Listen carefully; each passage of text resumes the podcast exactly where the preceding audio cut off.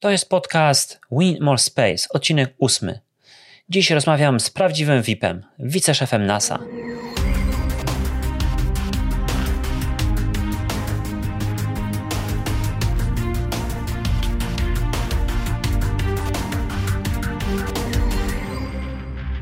Cześć, witaj w Win More Space podcast. Ja nazywam się Radek Grabarek i w tym programie rozmawiam z pasjonatami kosmosu, profesjonalnymi astronomami, inżynierami, naukowcami, którzy robią ciekawe rzeczy związane z kosmosem. Jeśli interesuje Cię astronomia, eksploracja wszechświata i loty w kosmos, ten podcast jest dla Ciebie. W ósmym odcinku moim gościem jest Steve Jurczyk, wiceszef NASA. Dokładnie to pełni on funkcję Associate Administrator, czyli najwyższe cywilne stanowisko w agencji. Nad nim jest już tylko sam szef NASA i jego bezpośredni zastępca, obaj mianowani przez prezydenta USA.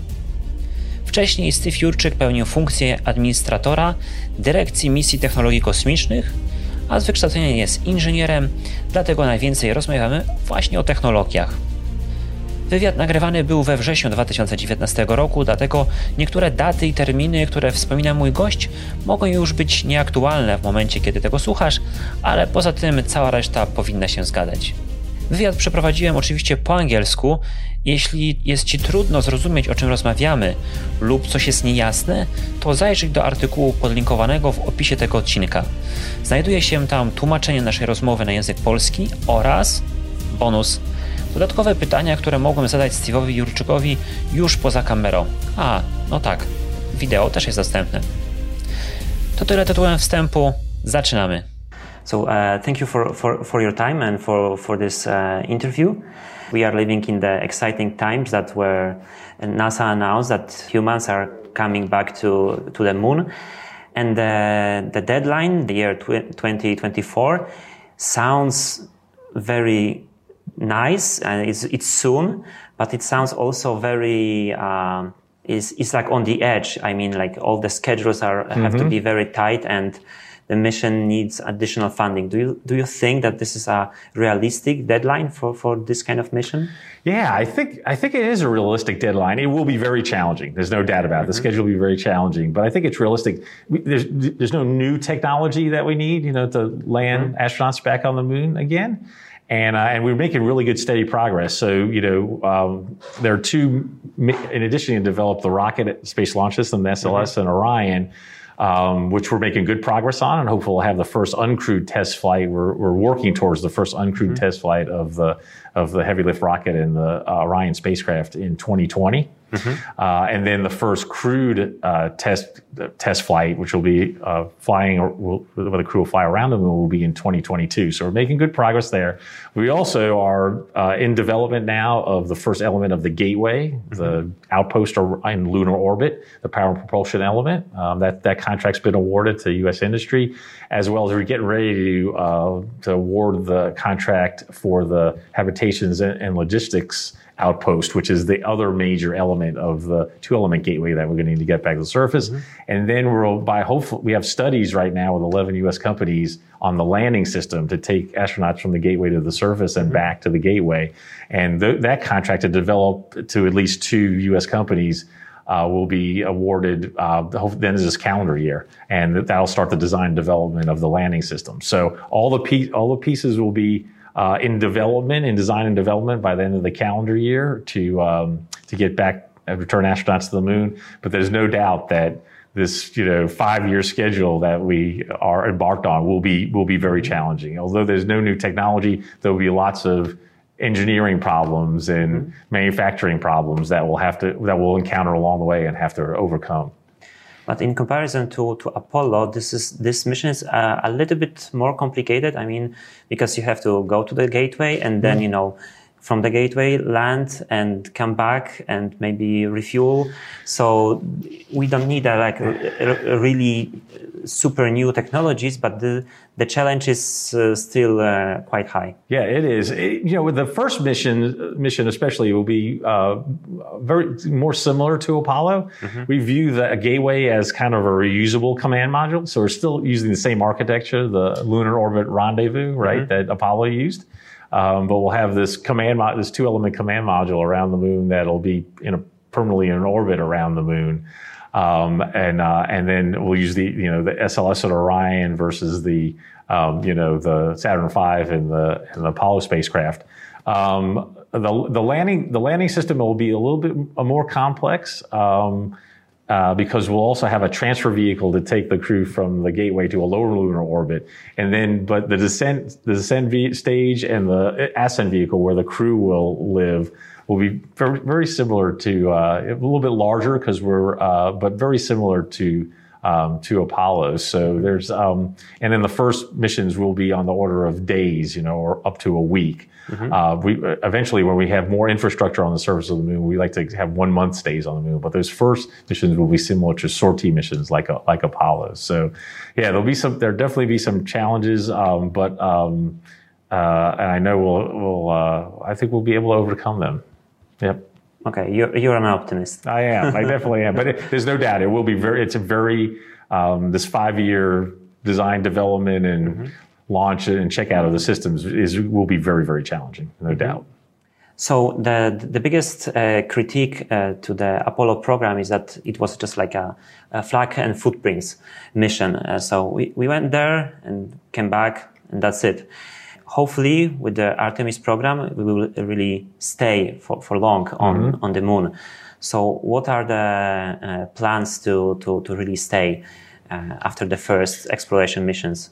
Yeah, so uh, so phase one of Artemis is the 2024 mission, but then phase two is the additional systems and capabilities that we need for uh, a sustainable presence around and on the moon. So first we'll work with our commercial international partners to build the gate, build out the gateway. So we'll have, uh, we'll add habitation, uh, modules, modular modules to the gateway. So much longer stays of astronauts on the gateway. Mm-hmm. We'll also, um, add robotics capability and an airlock so we can do EVAs or extravehicular activities mm-hmm. around the gateway. So that the gateway will be uh, much smaller than the National Space Station, but have a capability for to, to um, for longer stays around the moon. And then uh, and and then reusability will be key too. We want to eventually reuse the Ascent module.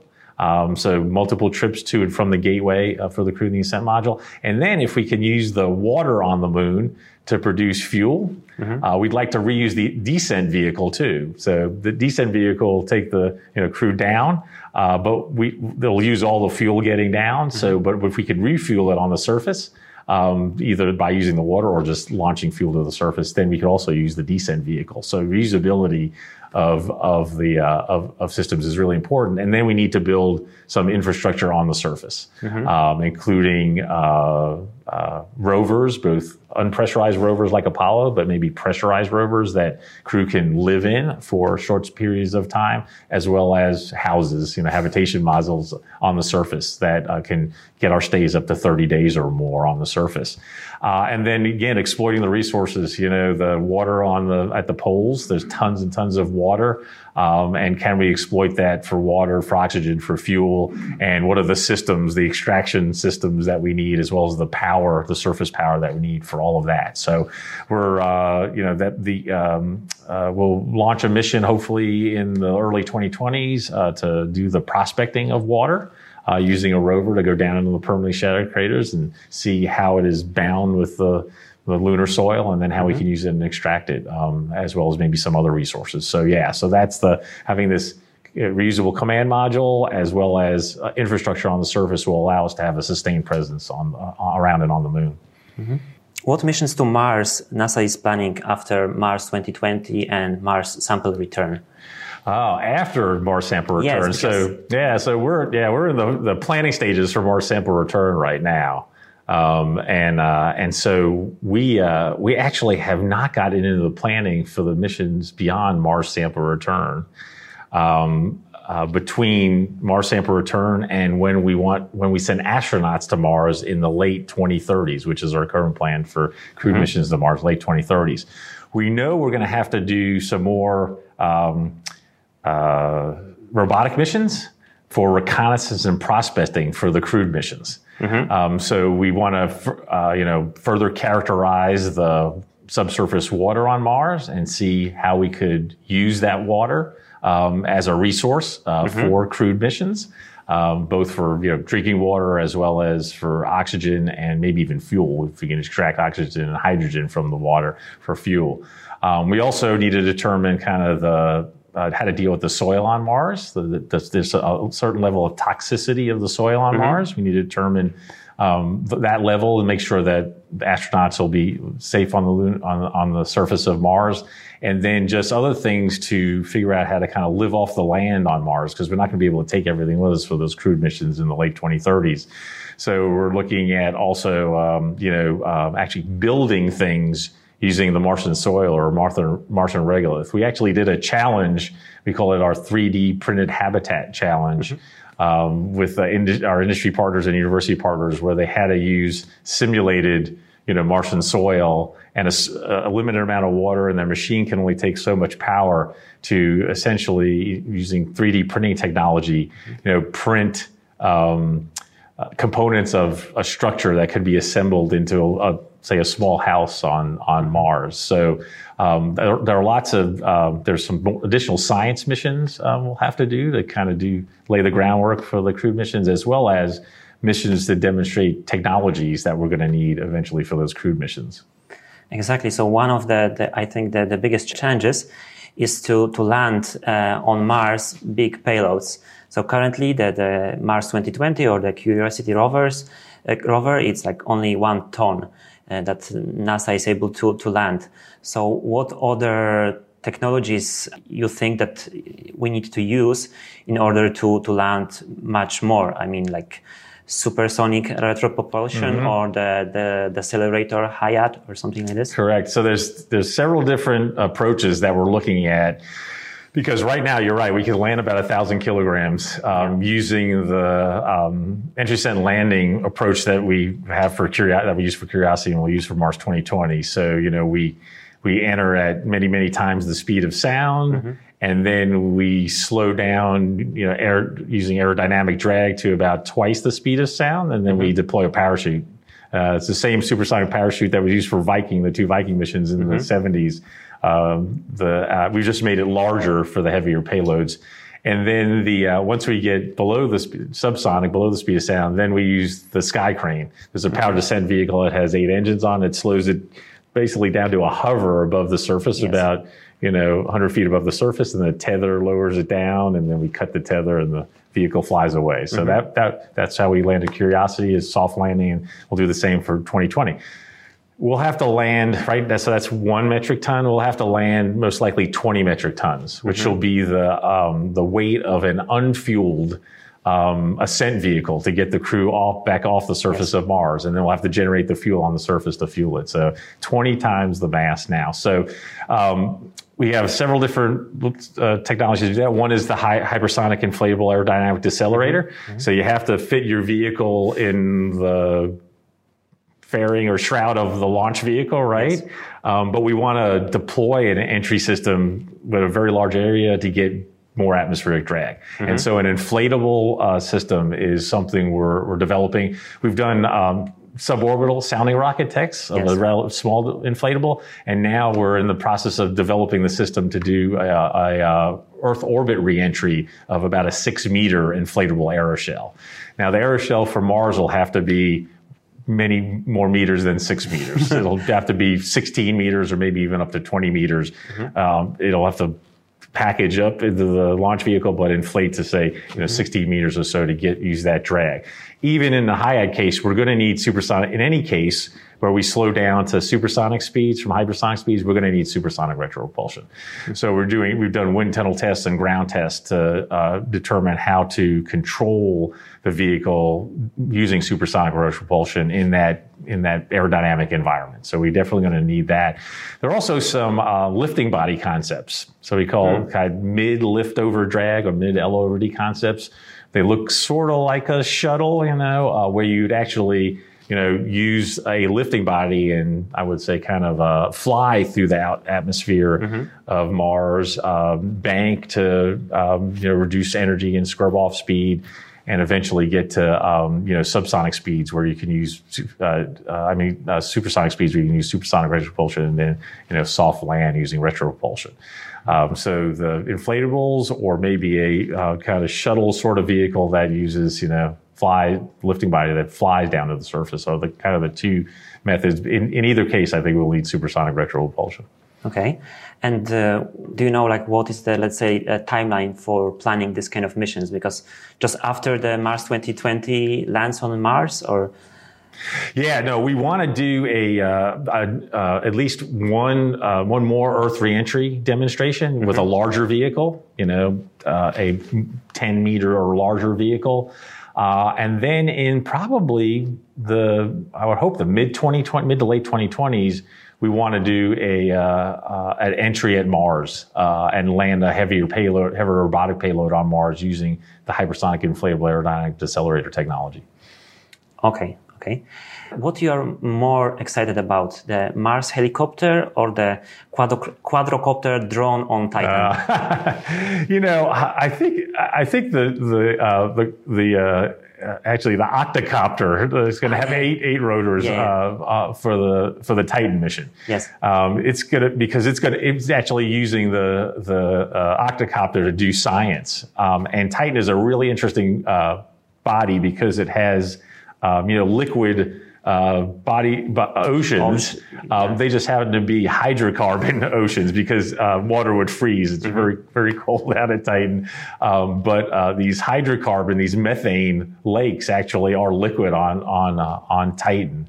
Um, and it also has also has a very dense atmosphere. So um, it, that's going to be a, a, really exciting mission uh, to be able to uh, use a a vehicle like that on a planet like Titan to mm-hmm. explore mm-hmm. the explore the planet.